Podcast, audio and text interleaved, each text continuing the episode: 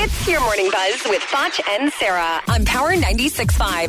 Kanye West uh, apparently helped out a homeless person. Um, trying to find my story here. A homeless rapper. Uh, his name is Nino Blue. He was rapping on the streets in New York, and Kanye invited him to join him in his recording studio. Wow. So that's here is cool. the homeless rapper. I feel extremely blessed. I feel very happy. I feel like, you know, God is just looking out for me right now. And I don't really have like any words at all to describe what's going on.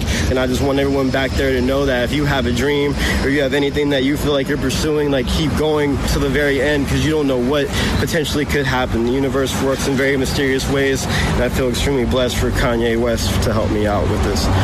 Okay, this is very nice. Yeah, it's Trying to nice to see everybody. Kanye West doing something nice and not throwing a fit. You Mm-hmm. know? Good for him. Uh, so, Bill Cosby is being served Captain Crunch and chocolate pudding in prison. But that's not all. He's also getting chicken Vienna sausage, chunk ham, which I don't know what the hell that is. Those are all uh, codes. That's codes in prison. oh, What is it? Sausage and chunks of ham? chick, no, chicken Vienna sausage. For some weird reason, they feed it to him when he's in the shower, too. It's just. That was your morning buzz with Foch and Sarah on Power 96.5.